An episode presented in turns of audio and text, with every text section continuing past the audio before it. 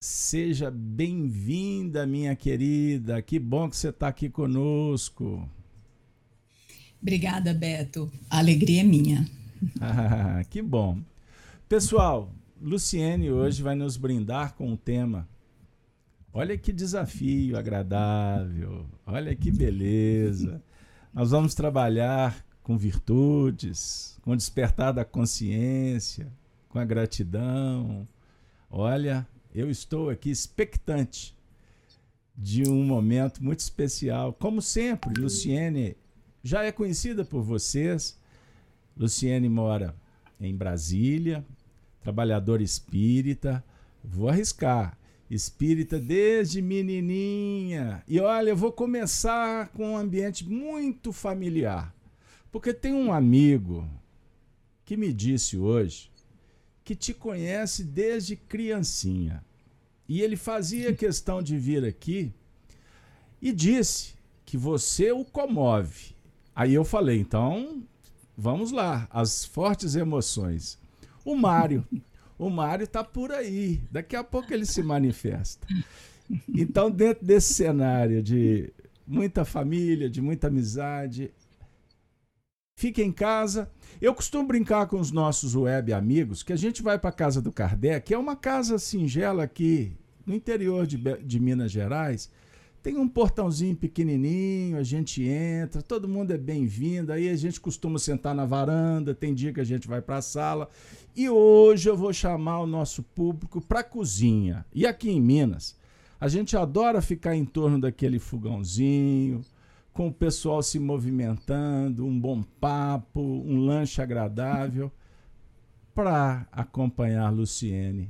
A palavra é toda sua, Luciene. Venha para esse momento tão especial e seja bem-vinda. Obrigada, Beto. É, esse ambiente acolhedor, aconchegante, familiar, é a melhor coisa que nos acontece, né? O mundo virtual nos permite estar assim muito próximos, estando fisicamente tão longe, quando a gente tem assim essa partilha de interesses, a partilha de objetivos e, sobretudo, quando a gente está num ambiente é, que é esse ambiente cristão, em que as pessoas se procuram para é, trocar momentos assim que possam nutrir as nossas almas, momentos em que a gente possa expressar é, carinho e afeto uh, por toda a, a, a, circunstância que nos une, né? Eu acho que você disse bem, é uma conversa de, de cozinha, porque nós precisamos compreender que falar sobre o Evangelho, falar sobre a doutrina espírita, é falar sobre a vida, é falar sobre nós, e quanto mais isso for é, desmistificado no sentido de que quanto mais isso for tornado mesmo uma troca, né? Quanto mais a gente sentir que a gente faz parte disso que, que nós estamos comentando, que estamos conversando, mais rico fica é, o estudo, mais o conteúdo se enriquece.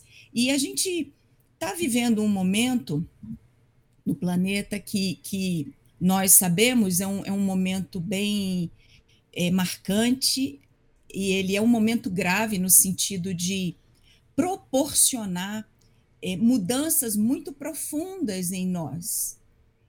E para que isso aconteça, nós precisamos ficar muito à vontade quando a gente se conecta a uma reunião como essa e a gente começar a interagir como se de fato a gente estivesse nessa conversa, esse assunto me diz respeito, é, esse assunto tem a ver com a minha vida. E todos nós temos algo a trocar uns com os outros, e essa conexão é, mantém os nossos pensamentos interligados e ajudam a que as ideias fluam, até para quem estiver falando, né? E fluam no sentido de envolver ainda mais e um maior número né, de, de pessoas que estejam conectadas. É muito importante que a gente se dê conta né, desse, dessa postura, né, uma postura de, de conversar mesmo, e, e, a gente tem a oportunidade do chat para expressar algum comentário ou alguma dúvida, né? O Beto sempre fica monitorando o chat e nós em conversa de cozinha a gente interrompe a qualquer hora, né? Porque estamos em casa, estamos entre amigos queridos, afetos queridos, e ele sabe que a qualquer momento ele pode me interromper com um comentário dele ou de quem quer que seja, para que seja até mais agradável. Eu, eu acho que é assim que deve ser. Nós temos já né, Beto, bastante proximidade para que você se sinta à vontade para isso. Então, uh, você sugeriu que a gente falasse sobre é, consciência e gratidão. O Mário deu o oi dele aí, né, no nosso café, eu vi aqui. É, eu achei muito interessante porque isso passou, se conectou diretamente com um, um estudo que a gente acabou de fazer, Mário, inclusive, é, é, participou desse estudo. Eu vou trazer um pedacinho dele hoje, na noite de hoje. É, consciência, a gente precisa estar falando sobre isso, porque nós vivemos um tempo em que as palavras se esvaziaram completamente de sentido. Então, as palavras, tem palavras que já não significam mais nada de tantas coisas que elas significam. O amor é uma dessas, né? O amor, o amor se encaixa em tantos contextos, o amor serve a, a tantos propósitos que ele está completamente esvaziado. Então, quando a gente pensa em amor, mas a gente pode dizer, nossa, eu amo tomar um sorvete à tarde, é, e Jesus disse, amem uns aos outros, as coisas vão se equivalendo e se misturando e os sentidos profundos vão ficando para trás. Energia é uma outra palavra que não significa mais nada, porque ela significa tudo, em tudo se coloca energia, em tudo se fala de energia. E consciência faz parte desse grupo de palavras, que são palavras muito importantes, mas que se esvaziaram de, de conteúdo, por significar muita coisa. Então, Hoje, para tudo que se tem de problema, a solução é: não, a gente precisa ter consciência. Não, a gente tem que se conscientizar. E, e a conscientização, inclusive, vai resolver os problemas do mundo, porque a partir do momento que a pessoa se conscientizar, ela muda e está tudo resolvido. E eu gostaria que a gente hoje abordasse consciência de um ponto de vista um pouco mais restrito e um ponto de vista que nos interessa mais particularmente a nós que estamos aqui tentando compreender melhor o que, que estamos fazendo aqui e estamos tentando dar um bom uso às nossas horas, à nossa estada nesse planeta, né, a esse corpo que a gente anima, porque nós que estamos aqui estamos de olho em algo que vai além da nossa vida material, das nossas necessidades orgânicas, das nossas é, necessidades materiais imediatas, inclusive das nossas necessidades emocionais imediatas, porque nós que estamos aqui temos alguma ligação com o cristianismo, né, com Jesus, e temos alguma ligação com a doutrina espírita. E isso nos remete a uma vida além desta vida. E quando a gente considera uma vida além desta vida, nós mudamos toda a nossa perspectiva de observação e raciocínio, porque não há como a gente ter as mesmas prioridades considerando esses dois mundos. Quando a gente considera a nossa vida de agora, essa vida momentânea, essa vida presente, física, como algo é, que prepondera, como o fim último né, o objetivo maior da nossa estada aqui diz respeito a esse mundo, aos valores desse mundo, a quem eu sou nesse mundo. É, então, os meus objetivos estarão vinculados a esses valores que são muito mundanos, no sentido de pertencerem à esfera material, à esfera terrestre. Mas quando a gente olha além do túmulo, e olha também antes do nascimento, como consideramos nós os espíritas, né? A, a, a pré-existência e a continuidade da nossa vida, da nossa jornada. Então, a gente está procurando uma perspectiva diferente. Acreditar que as coisas seguem, acreditar que as coisas vão adiante, acreditar que a gente sobrevive, e mais, acreditar que aquilo que nos espera além da morte é, está de acordo com tudo aquilo que Jesus nos contou e nos ensinou, nos impõe, então, essa perspectiva de buscar esse melhor aproveitamento. E aí a gente precisa considerar a consciência dentro desse dessa chave de interpretação. Vamos restringi-la, restringir o seu o seu campo semântico a isso que a gente está falando, a essa abordagem que a gente quer dar hoje, para que consciência signifique algo bem direto, bem objetivo e totalmente conectado com a nossa realidade e com os anseios que a gente tem, os objetivos que a gente tem para nossa estada na Terra.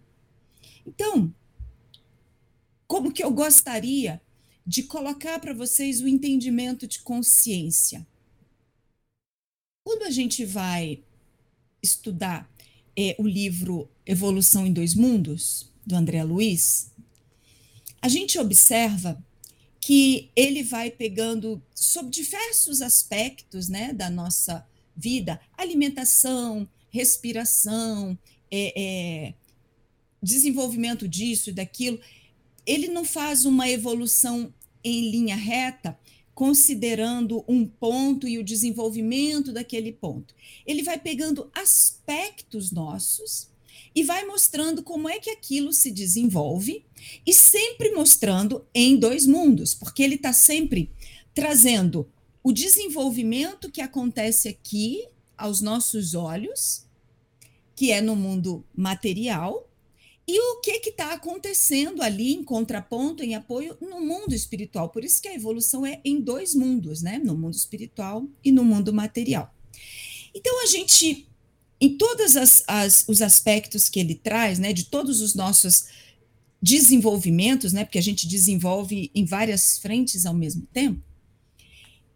Ele sempre vai comentar o início, o princípio, né? Quando a gente está lá animando as formas mais primitivas da vida orgânica é, para desenvolver certos aspectos. Ele se detém muito no desenvolvimento é, e do funcionamento celular, porque ele vai mostrando como que aquela centelhazinha que nós somos, que ele não chama propriamente de espírito, ele chama de princípio espiritual, porque ele quer mostrar que é algo que está se formando. Nós não somos criados já formados em espírito, nós somos criados é, e vamos nos formando espiritualmente a partir das experiências que a gente vive no mundo físico no planeta ao qual a gente estiver vinculado é, e no qual a gente for viver aquela experiência. Então, ele mostra que esse princípio espiritual que vem, né, algumas correntes gostam de chamar de mônada celeste, que vem, vai mergulhando, se conectando a corpos ainda muito simples na estrutura, é, para ir absorvendo e automatizando determinadas funções, se conscientizando de um trabalho que precisa ser feito, para ir incorporando a si mesmo o conhecimento e o domínio daquela de uma determinada função. Então ele vai mostrar, por exemplo, ah, para a função da nutrição é, celular. Então, esse princípio espiritual vem habitando corpos bem simples e, a partir dali, vai aprendendo a é, se alimentar, gerar o próprio alimento, o alimento está em si mesmo, a digerir aquele alimento, a nutrir-se, a aproveitar os nutrientes, é, e vai passando pela pelo cada vez aumentando o grau de complexidade dos organismos, vai ampliando esse aprendizado. Depois chega um ponto que é, esse princípio não produz mais o próprio alimento, então ele precisa aprender as funções necessárias para buscar esse alimento, para digerir esse alimento. E tudo isso ele vai, esse princípio espiritual, vai aprendendo a fazer guiado diretamente por espíritos elevados, que André Luiz, em muitos lugares, chama de arquitetos divinos, né?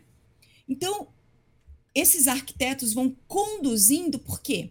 Porque esse princípio espiritual que nós somos não tem ainda perfeita consciência de si mesmo, não sabe exatamente quem é. Tem uma leve percepção, tem alguma noção, mas ainda não tem é, o domínio perfeito de quem é, e não tem ainda a cognição funcionando, portanto, não tem razão, ainda não tem o intelecto racional comandando. Nos, aqui no planeta, a gente fala que são seres guiados pelos instintos. E, de fato, o instinto está ali presente. Mas por trás desse instinto natural, que impulsiona, que direciona ou que contém, existe uma vontade espiritual conduzindo de modo a que esse princípio possa ir percorrendo as etapas dentro da jornada que precisa percorrer.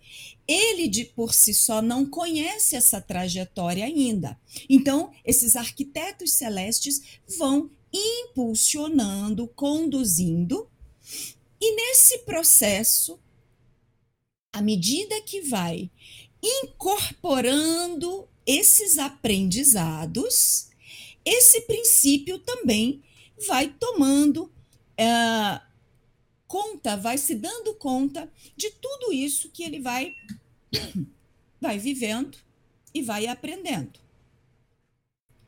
Quando ele chega ali às portas da racionalidade, e claro, isso não é uma linha exata, né, que se cruza com um passo, é, e André Luiz não faz isso no livro, então até aqui estava no reino animal e agora vem para o reino é, dos homens. A gente não conhece esse marco de transição, mas o fato é que, quando chega ao final e já às portas da razão, esse princípio espiritual vai cada vez mais aumentando a consciência de si mesmo vai ampliando as suas percepções e vai, é, então, se colocar no ponto em que abrirá mão desse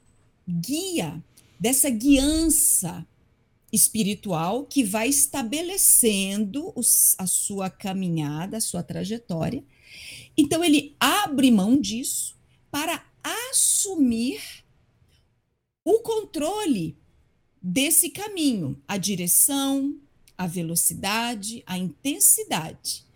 E faz isso porque passa a contar com uma ferramenta que não contava antes, que é justamente a racionalidade que permite a ele fazer as escolhas. Ele conta agora com uma, um, um cérebro bem equipado, uma estrutura mental cerebral bem complexa, que permite a ele a possibilidade de observar e aprender. Então, nesse observar e aprender, com a perspectiva dada pela lei natural do livre-arbítrio, então ele pode traçar o caminho que ele quer traçar para si. ele não está destinado a seguir um ritmo, ele não está destinado a ir numa direção. Ele está destinado a ir. O resto é escolha dele em todos os sentidos. Nós guardamos conosco, claro, dentro dessa parte que nos conectou a esses arquitetos espirituais que vão nos guiando, nós mantivemos, como mantemos até hoje, esse canal ainda funcionando, que é o canal intuitivo. Quando a racionalidade chega, ela chega com força e a gente gosta dessa racionalidade. Então, essa racionalidade comanda a gente muito mais do que a nossa intuição. Muitas vezes a gente faz essa escolha. É, mas quando a gente está nesse processo, então, a gente sai lá daquele princípiozinho, faz uma viagem de milhões, milhões, milhões de anos, de acordo com André Luiz, para chegar onde nós estamos. Mas onde nós estamos está bem longe de ser a linha final desse processo. É um advento grandioso a gente alcançar a era da racionalidade para nós mesmos. Mas é como se nós estivéssemos agora na etapa da, da ameba. Nós somos as amebas que pensam. Porque agora, num organismo extremamente complexo, é, nós estamos aptos a começar uma nova etapa, que é a etapa da autonomia da escolha. Nós não temos experiência nenhuma. Vamos começar a experimentar agora. Então, só de lá para cá, a gente já percebe que a caminhada é exatamente um processo de tomar consciência, de despertar a consciência de quem nós somos. Então, quando o princípio espiritual acorda na razão, então a sua consciência sobre si mesmo ela dá um salto. Só que apesar de ser um salto e de ser grandioso e de abrir um potencial imenso, é como se a gente fosse uma meba que pensa. O que, que a gente sabe sobre a vida? O que, que a gente sabe efetivamente sobre nós? A gente sabe que a gente pensa, a gente sabe que a gente escolhe, mas a gente sabe quem a gente é? A gente sabe de onde a gente veio? A gente sabe por que, que a gente existe?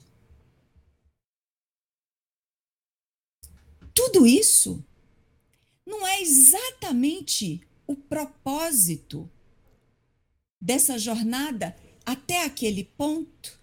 E não é também o propósito dessa jornada desse ponto adiante? Toda a nossa existência é um processo de amadurecimento de consciência. Nós vivemos experiências para isso. Porque vejam,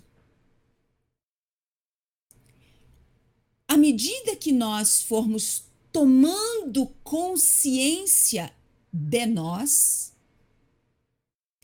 nós vamos tomando consciência também do outro. Nós vamos tomando consciência da coletividade. Nós vamos tomando consciência dos processos que nos conectam, das relações amplas que nos ligam. Nós vamos tomando consciência das dimensões mais profundas das, da experiência. Tudo parte da consciência que eu tenho sobre mim mesma.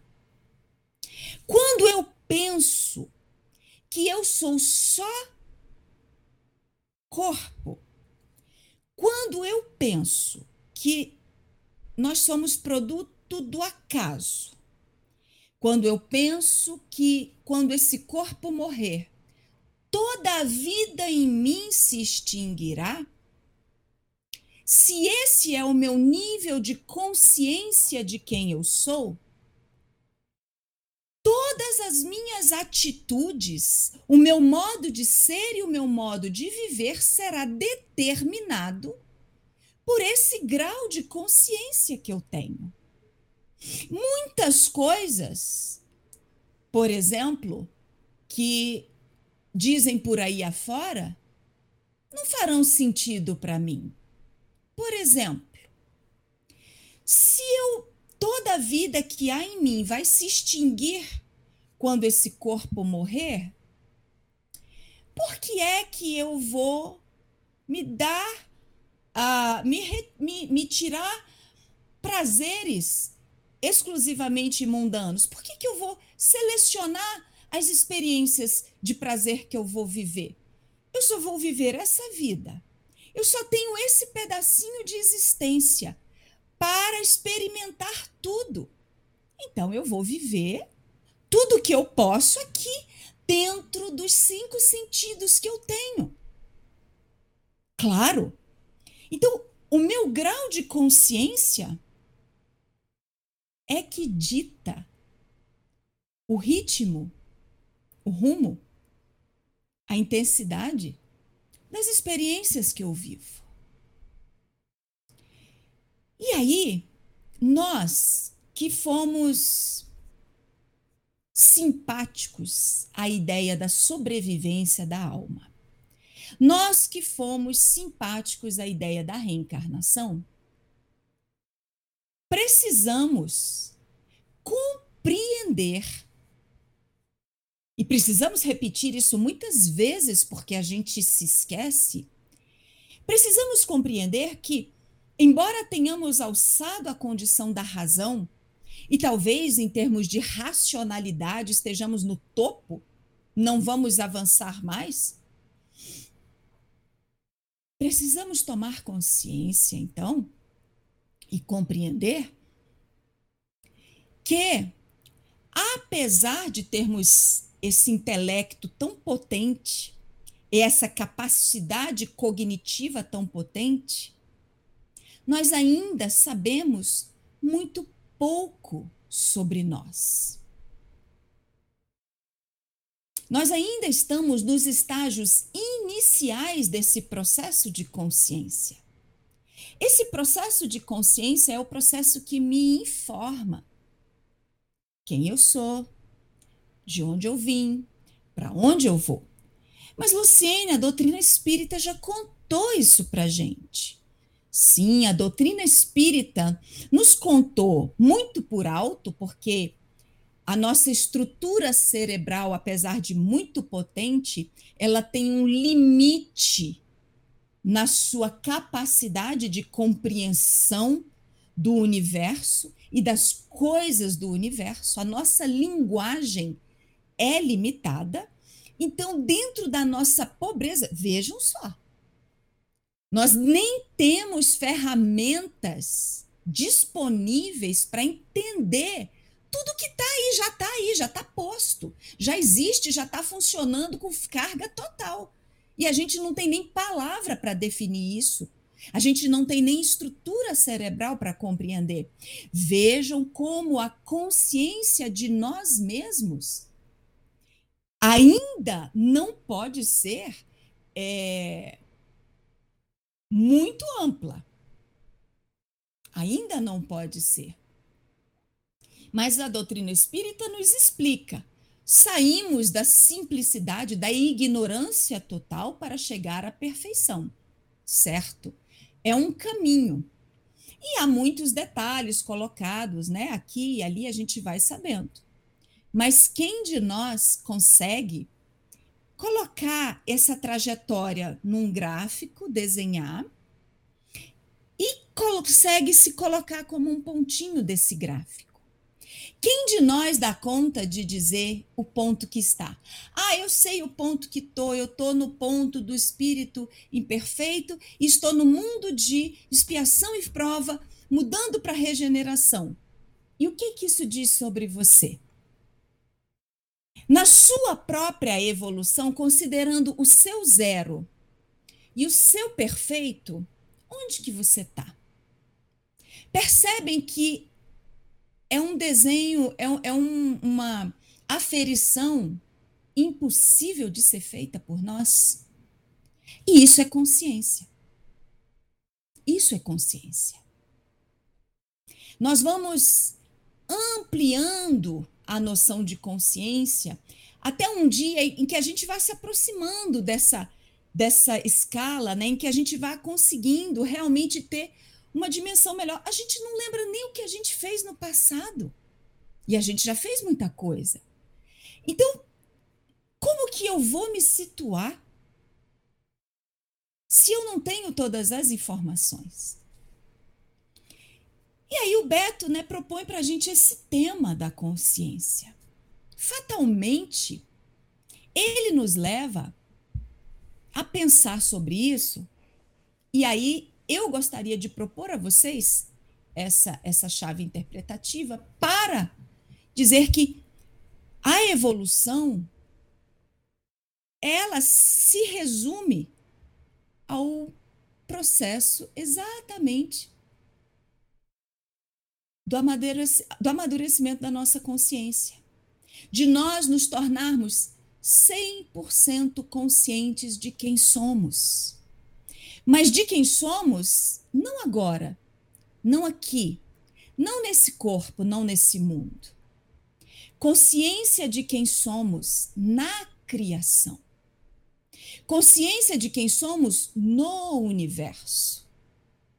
Para ter consciência de quem eu sou no universo, percebem que eu preciso ter uma compreensão bem vasta do que seja o universo? Como que eu vou dizer assim?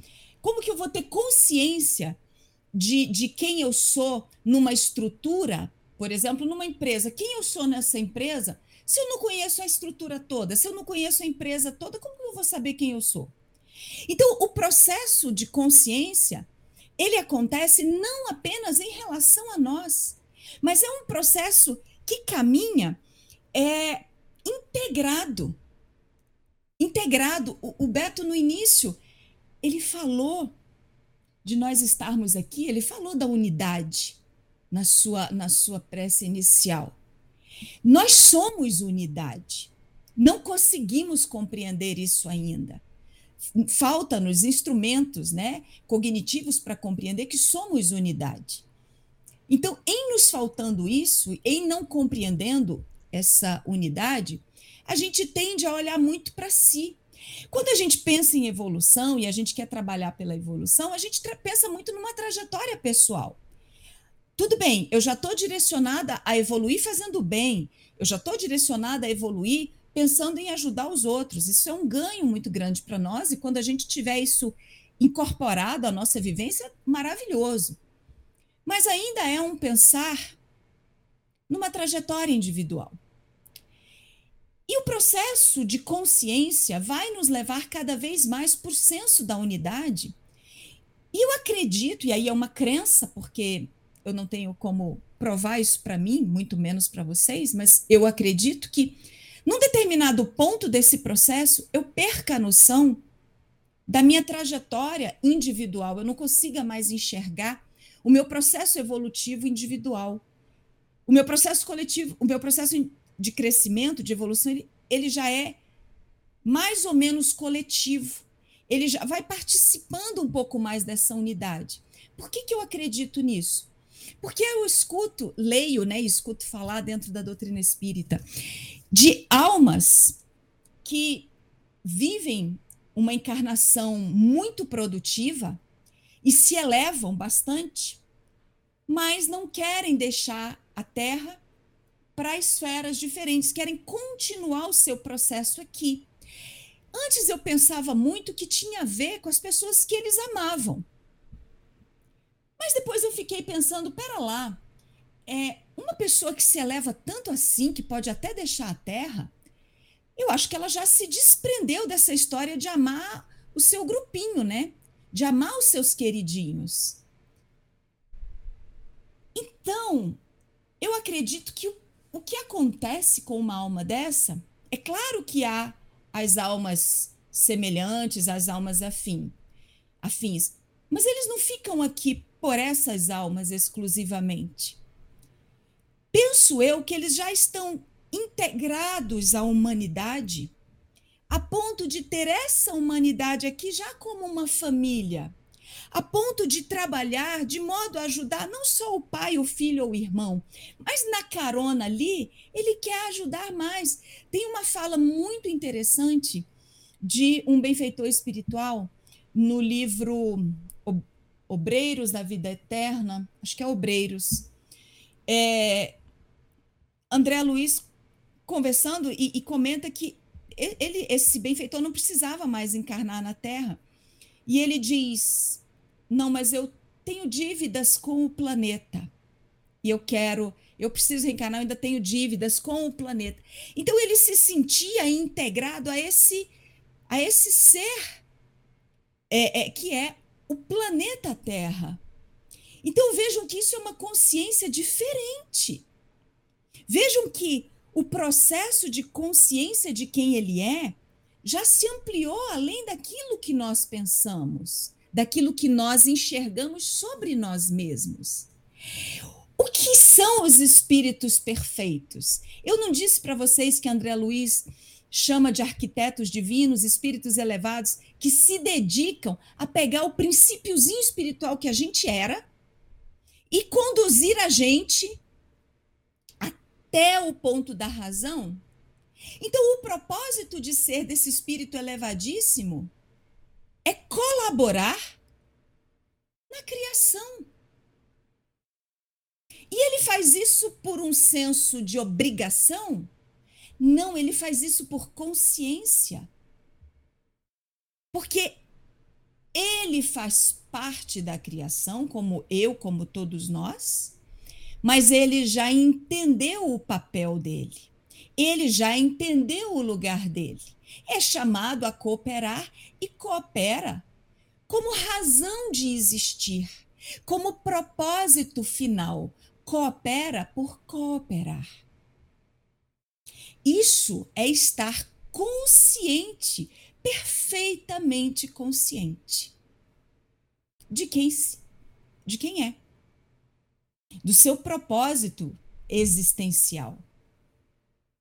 Então, consciência, hoje, agora, é, eu estou propondo que seja vista desse ponto de vista. Então, vamos trazer essa perspectiva para nós. Nós temos uma capacidade limitada de compreender isso tudo mas temos já o que é necessário para desenvolver uma consciência de quem somos, aqui, agora. Ah, porque a consciência de quem somos, eu vou repetir, vai determinar como nós vamos viver essa, essa, essa experiência aqui na Terra. E aí, é, nós sabemos que todos nós, todas as criaturas, trazem consigo as sementes da sabedoria e do amor. Não são elementos que nós vamos buscar lá fora. São elementos que vão simplesmente se desenvolver à medida que a gente for dando espaço para isso. É quando nós formos ambientando plantando esses germes divinos dentro de nós, nós vamos desenvolver essa sabedoria, esse amor amplamente. Vamos, século após século, vivendo, o objetivo é esse. E aí sim, nós vamos manifestar as qualidades de sábio e de anjo, sabedoria e amor, que é que nada mais são né, do que a nossa personalidade como filhos de Deus. É a nossa marca, é a nossa, é a nossa, é o nosso DNA. E aí nós estaremos na maioridade divina, consciência completa, consciência perfeita. E no entanto, nós não temos noção dessas sementes aqui dentro. E por uma questão muito, muito é, é, intrigante, em vez de nos apropriarmos dessas sementes, em vez de nos apropriarmos desse potencial para irmos objetivamente trabalhando para ambientá-los a desenvolverem, se manifestarem de forma cada vez mais intensa, a gente se confunde aqui na caminhada. Não temos mais um arquiteto celestial determinando o nosso caminho. Temos arquitetos, amigos, amados, benfeitores sempre junto, sugerindo, aconselhando, chamando, dando oportunidade, mas respeitando sempre o nosso livre-arbítrio. E nessa nesse uso do livre-arbítrio e nesse desentendimento da gente, nessa nesse apego que a gente desenvolve às coisas desse mundo, nesse apego que a gente desenvolve a essa condição, penso eu, né, a racionalidade é um poder imenso. E de repente eu me vejo razão e mais, eu me vejo escolha. E aí o Pai celestial amorosamente me convida a fazer parte da criação, ocupando o meu lugar, dando o que eu posso, colaborando com tudo ele me faz esse convite generoso para que a minha experiência de vida seja justamente a experiência do viver compartilhado, do dar e do receber. Mas eu olho para mim, eu raciocino, eu percebo que eu posso escolher. E eu escolho não eu não quero aceitar esse convite agora, porque eu quero fazer diferente. Por que, que eu vou, agora que eu, que eu tenho tudo isso, por que, que eu vou pensar nos outros? Por que, que a minha vida vai ser uma vida para pensar em todo mundo? Dá trabalho. Se eu pensar só em mim é mais fácil, se eu cuidar só de mim é mais fácil, dá menos trabalho, é muito melhor. Administrar tudo isso aqui é muita coisa, não quero.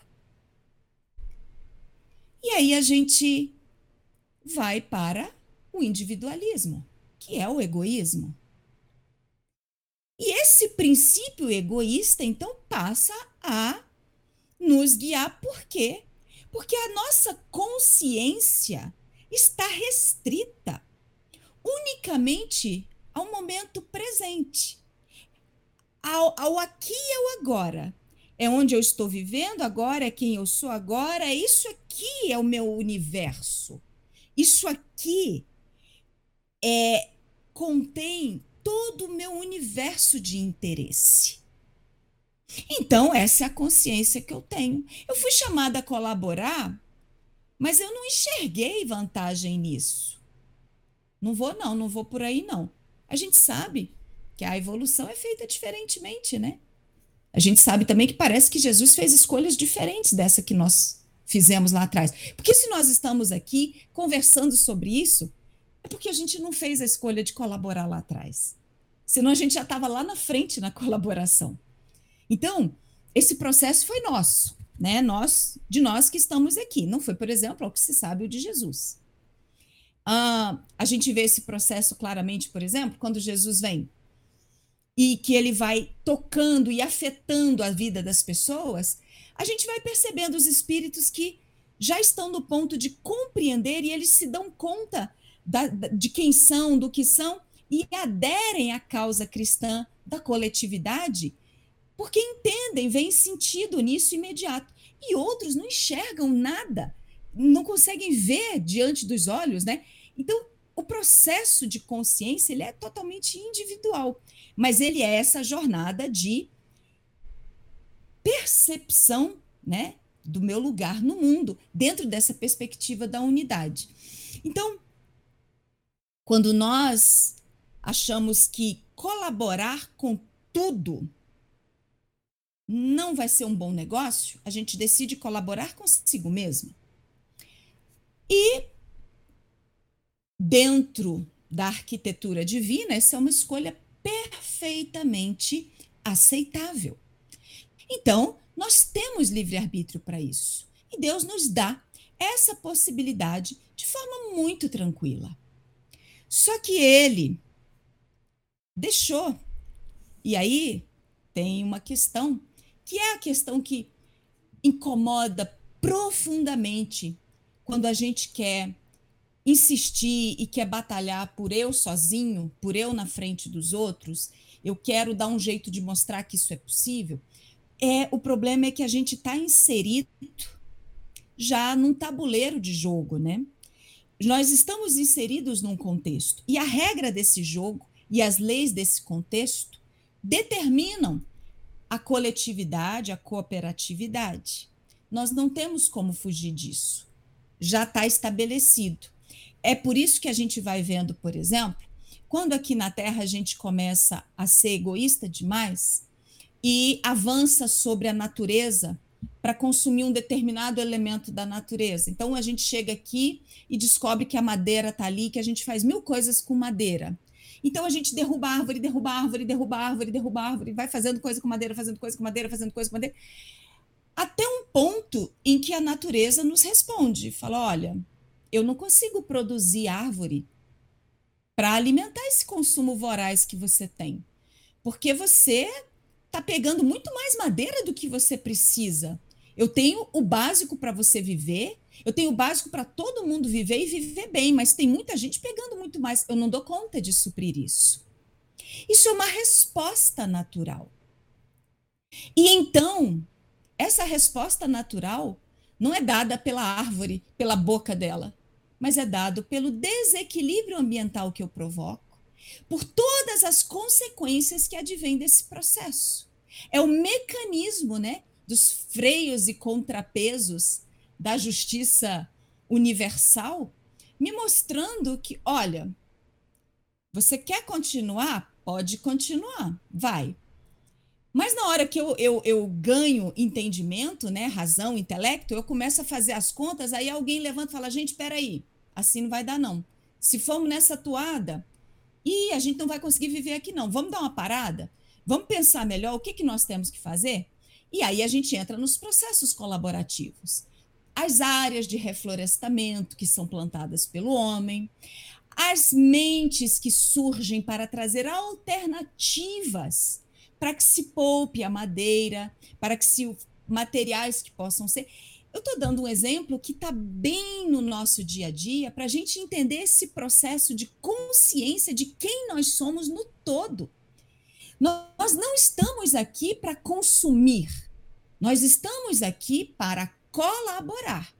Vamos consumir, claro, porque precisamos viver, mas estamos num processo de interação constante e precisamos aprender a encontrar esse nosso lugar cooperativo. Porque se já soubéssemos, né, a Terra, a sociedade seria diferente.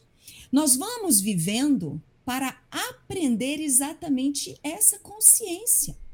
E aí, quando me falta árvore, quando intelectualmente eu percebo que eu não vou respirar mais, eu não vou poder viver aqui se eu derrubar tudo quanto é coisa, tudo quanto é madeira, tudo quanto é galho para aproveitar para mim, então eu começo a pensar que preciso rever.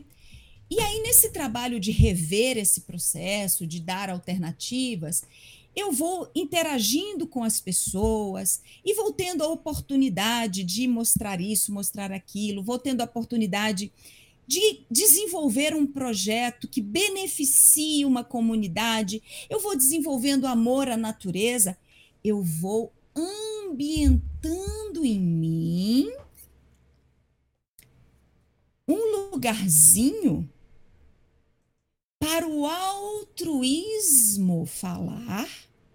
Porque quando o altruísmo fala, então as sementes do amor estão na terra fértil. Nesse momento eu sou terra fértil, como Jesus falou. E aí a semente do amor que o Criador colocou em mim, ela vai sentir a terra fértil e vai brotar alguma coisa ali. E a gente vai nesse processo escalonando gradualmente, muito lentamente. Basta que a gente olhe para si mesmo. Como é lento esse processo da gente entender a nossa dinâmica nesse mundo aqui. Esse mundo é um, um cisco dentro do universo. Nós somos um cabelinho da criação. E como é difícil para a gente compreender o nosso papel, quem nós realmente somos. Então, os processos que envolvem esse, esse, esse desabrochar né, da consciência, essa tomada de consciência, são processos que envolvem incômodo, desconforto, são sinais, né? Depende do que a gente insistir. Se no incômodo a gente já se mexeu e resolve, vai. Se veio um incômodo do nada, aí aquilo começa a ser um desconforto mais constante. Se a gente faz o que tem que fazer, vai embora. Mas se a gente ainda vai se acostumando àquele desconforto e fica, a coisa evolui para uma dor daquelas que a gente vai suportando. E essa dor vai evoluindo, evoluindo, por quê? É um mecanismo de sinalização. É, a gente aceita isso e admira isso no físico e tem dificuldade de aceitar e admirar no emocional. Então, nós não somos gratos porque é, sentimos dores. Há um, um, um, uma doença, né? O indivíduo nasce sem a possibilidade de dor, ele não sente dor. Eu, eu uma vez estava vendo um documentário sobre isso. São indivíduos, vejam só, ele não sente dor nenhuma. São indivíduos que precisam viver monitorados o tempo todo. Por quê? Porque em algum momento eles podem se machucar. E se eles se machucam, precisam ser acudidos. Senão o indivíduo fratura um osso, não sente que fraturou, fica com aquele osso fraturado, aquilo evolui para uma infecção e ele morre. São indivíduos fadados a viver pouco. A experiência deles no tempo, por exemplo, fica muito limitada, porque ele não sente dor e não tem como tomar as providências que precisa tomar. A gente acha isso perfeito, admira e acha bonito. Mas a gente se esquece que o universo é um só. E a lei divina é uma só. Ela funciona do mesmo jeito em todos os setores e em todos os níveis. E da mesma forma que no nível físico, a dor é essa grande ferramenta de sinalização para a gente que nos garante consciência é, e nos indica caminhos, possibilidades e impossibilidades. Nos aspectos emocionais, o processo é o mesmo. Então vem a dor para sinalizar. Todas as experiências de dor interna, todas as experiências de dor aqui no meu coração, porque eu posso passar por situações muito difíceis, eu posso passar por sofrimentos grandes, mas eu não experimento aquela dor profunda de saber assim: eu não sou o dono da bola. Eu não faço as regras do jogo. Eu não determino nada. Quando a gente passa por esses processos de dor que levam a gente para esse lugar, nós estamos é, mergulhando cada vez mais profundo na consciência de quem nós somos. Então, nesse ponto, eu acho que a gente não precisa falar de gratidão. Porque a gratidão razão da gratidão já se evidenciou. Porque à medida que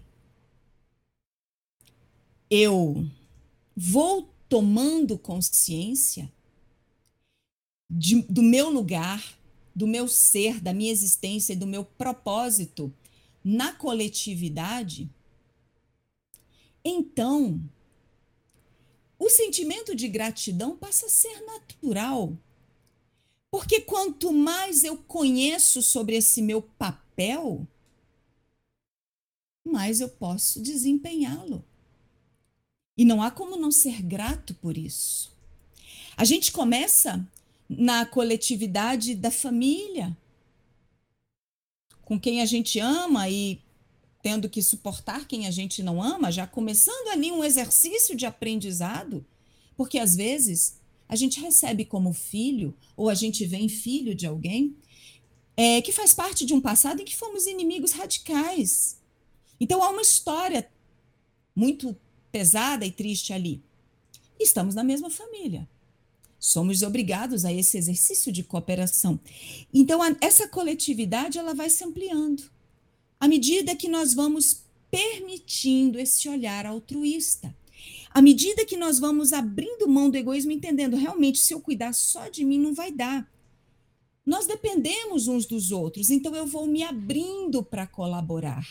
Eu vou me abrindo para aceitar que eu não estou aqui para empenhar toda a minha energia só para mim. É para mim e para outros, porque eu dependo. Para eu estar aqui, eu depender, eu dependi da energia de uma mãe que me acalentou, que me alimentou. Eu dependi da energia de um pai que trabalhou para me, me alimentar, para me pagar, é, é, para me, me, me alimentar, para me instruir. Isso para dizer o mínimo. Quanta energia a gente gasta para conviver, para dar afeto? Quanta energia a gente gasta para ter paciência, para ter compreensão? Eu estou aqui e sou quem sou e sou como sou porque contei com a energia de seres que fizeram isso por um propósito de amor individual. Então, como eu vou esquecer disso para achar que toda a minha energia tem que ficar para mim. E nesse processo eu vou sabendo que a comida que eu comi dependeu da energia de alguém que transportou, da energia de alguém que plantou, da energia da natureza que me forneceu. E essa noção de coletividade, ela vai crescendo demais. E quando eu me abro para ela, e quando eu me abro para aceitar isso, então eu vou me apropriando de quem eu sou numa velocidade cada vez maior. E nós estamos aqui só para isso para adquirir essa consciência. Então, Beto, eu acho que assim a gente nem precisa entrar na gratidão, porque ela já está tá colocada já, né? Não. Eu ainda não demonstrei a minha gratidão à sua presença entre, com, no, com a nossa família. Mas eu vou fazer diferente. Espiritualmente, você já foi abraçada, já foi acolhida com sentimentos mais fraternos, sugerindo essa, essa virtude que precisamos desenvolver da gratidão, não é? Naturalmente, dentro desse processo de consciência, não foi à toa que o tema foi conjugado dessa forma. Consciência pelo exercício das virtudes. Isso é muito interessante da gente pensar.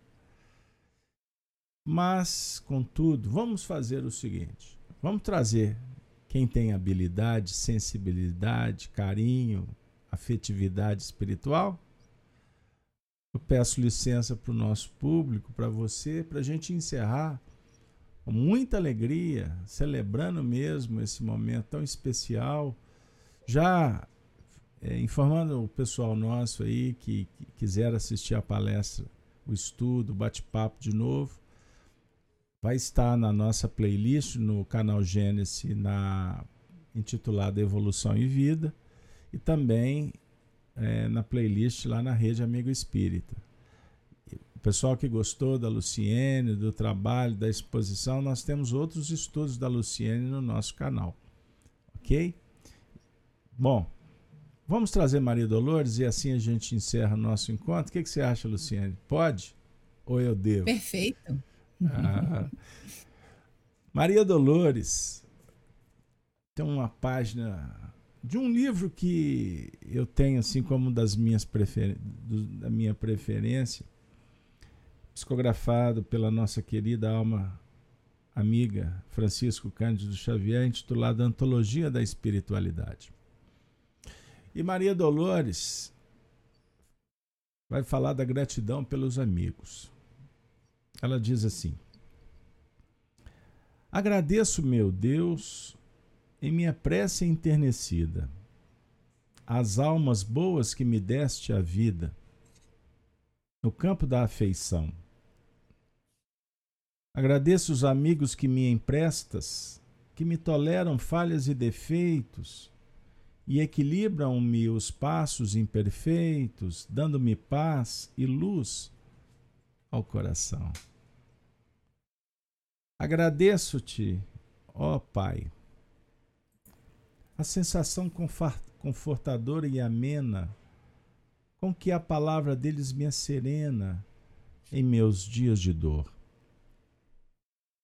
E o silêncio que fazem para as lutas, de que preciso para burilar-me, enxugando-me o pranto sem alarme, pela bênção do amor.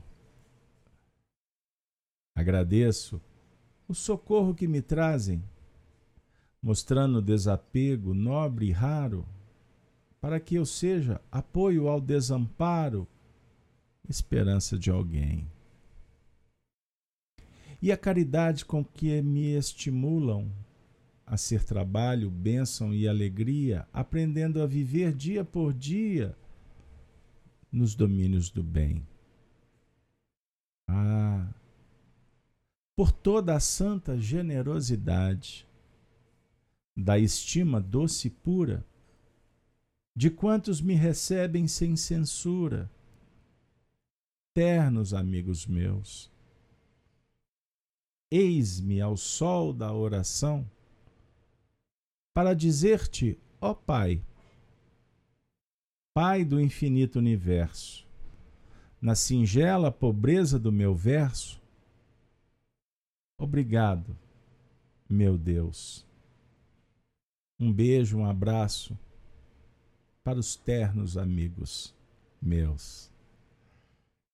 Que o Senhor da vida nos abençoe e possa conceder a todos nós a oportunidade de retornarmos aos nossos núcleos de trabalho, junto com familiares, amigos,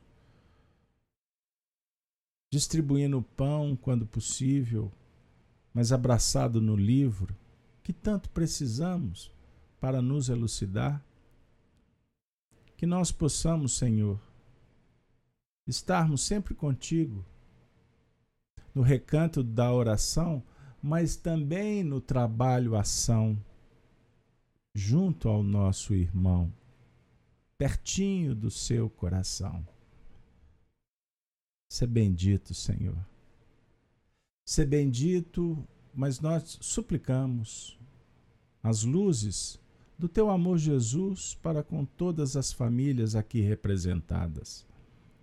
Que nesse momento as luzes da paz, o reconforto da esperança possam visitar os nossos amigos, mesmo nas andanças perdidas, mas que eles possam receber o teu abraço fraterno, respeitoso, carinhoso, ó Jesus, sempre caridoso.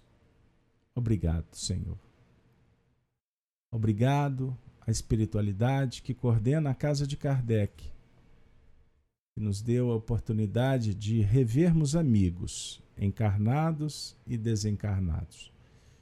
E agora, no instante final, nos despedimos recordando dos cristãos dos primeiros tempos, repetindo: Ave Cristo, Ave Cristo. Os que aspiram à glória de servir em teu nome, te glorificam e saúdam. Um grande abraço, Luciene. Que Deus abençoe a você, sua família, seu companheiro, seus filhos, seus pais, seus amigos, e que você possa nos conceder a honra, a alegria de retornar em outro momento para nos ajudar nesse encontro divino, nessa descoberta transcendente. Assim, a vida vai ser muito mais gostosa, muito mais prazerosa, muito mais amena, sem abrir mão do trabalho solene, do ardor para merecer o pão. Um grande abraço, portanto, a você, Luciene, a todos os nossos amigos. Muito obrigado pelos comentários. O pessoal hoje participou bastante. Essa interação é extremamente importante. E agora, na hora de despedir, dois recadinhos. Na verdade, um convite e um pedido. O pedido, se você gostou, aqui em Minas a gente fala assim: dá um joinha aí, uai, ajuda nosso. Quem sabe, compartilhando esse trabalho, vai dar força para o nosso canal, repercutiu bem. E o convite é para que amanhã vocês venham estudar conosco às 19h30, quarta-feira, é dia das cartas de Paulo. Então venha participar conosco. Lembro ainda que todas as manhãs, de segunda a sexta, nós temos aquele evangelho gostoso às sete horas da manhã. Gênesis no lar, o evangelho no coração. Portanto, muito obrigado. Vou encerrar o evento com a vinheta do nosso encontro de quarta-feira. Luciene Ave Cristo. Valeu, pessoal. Até a próxima.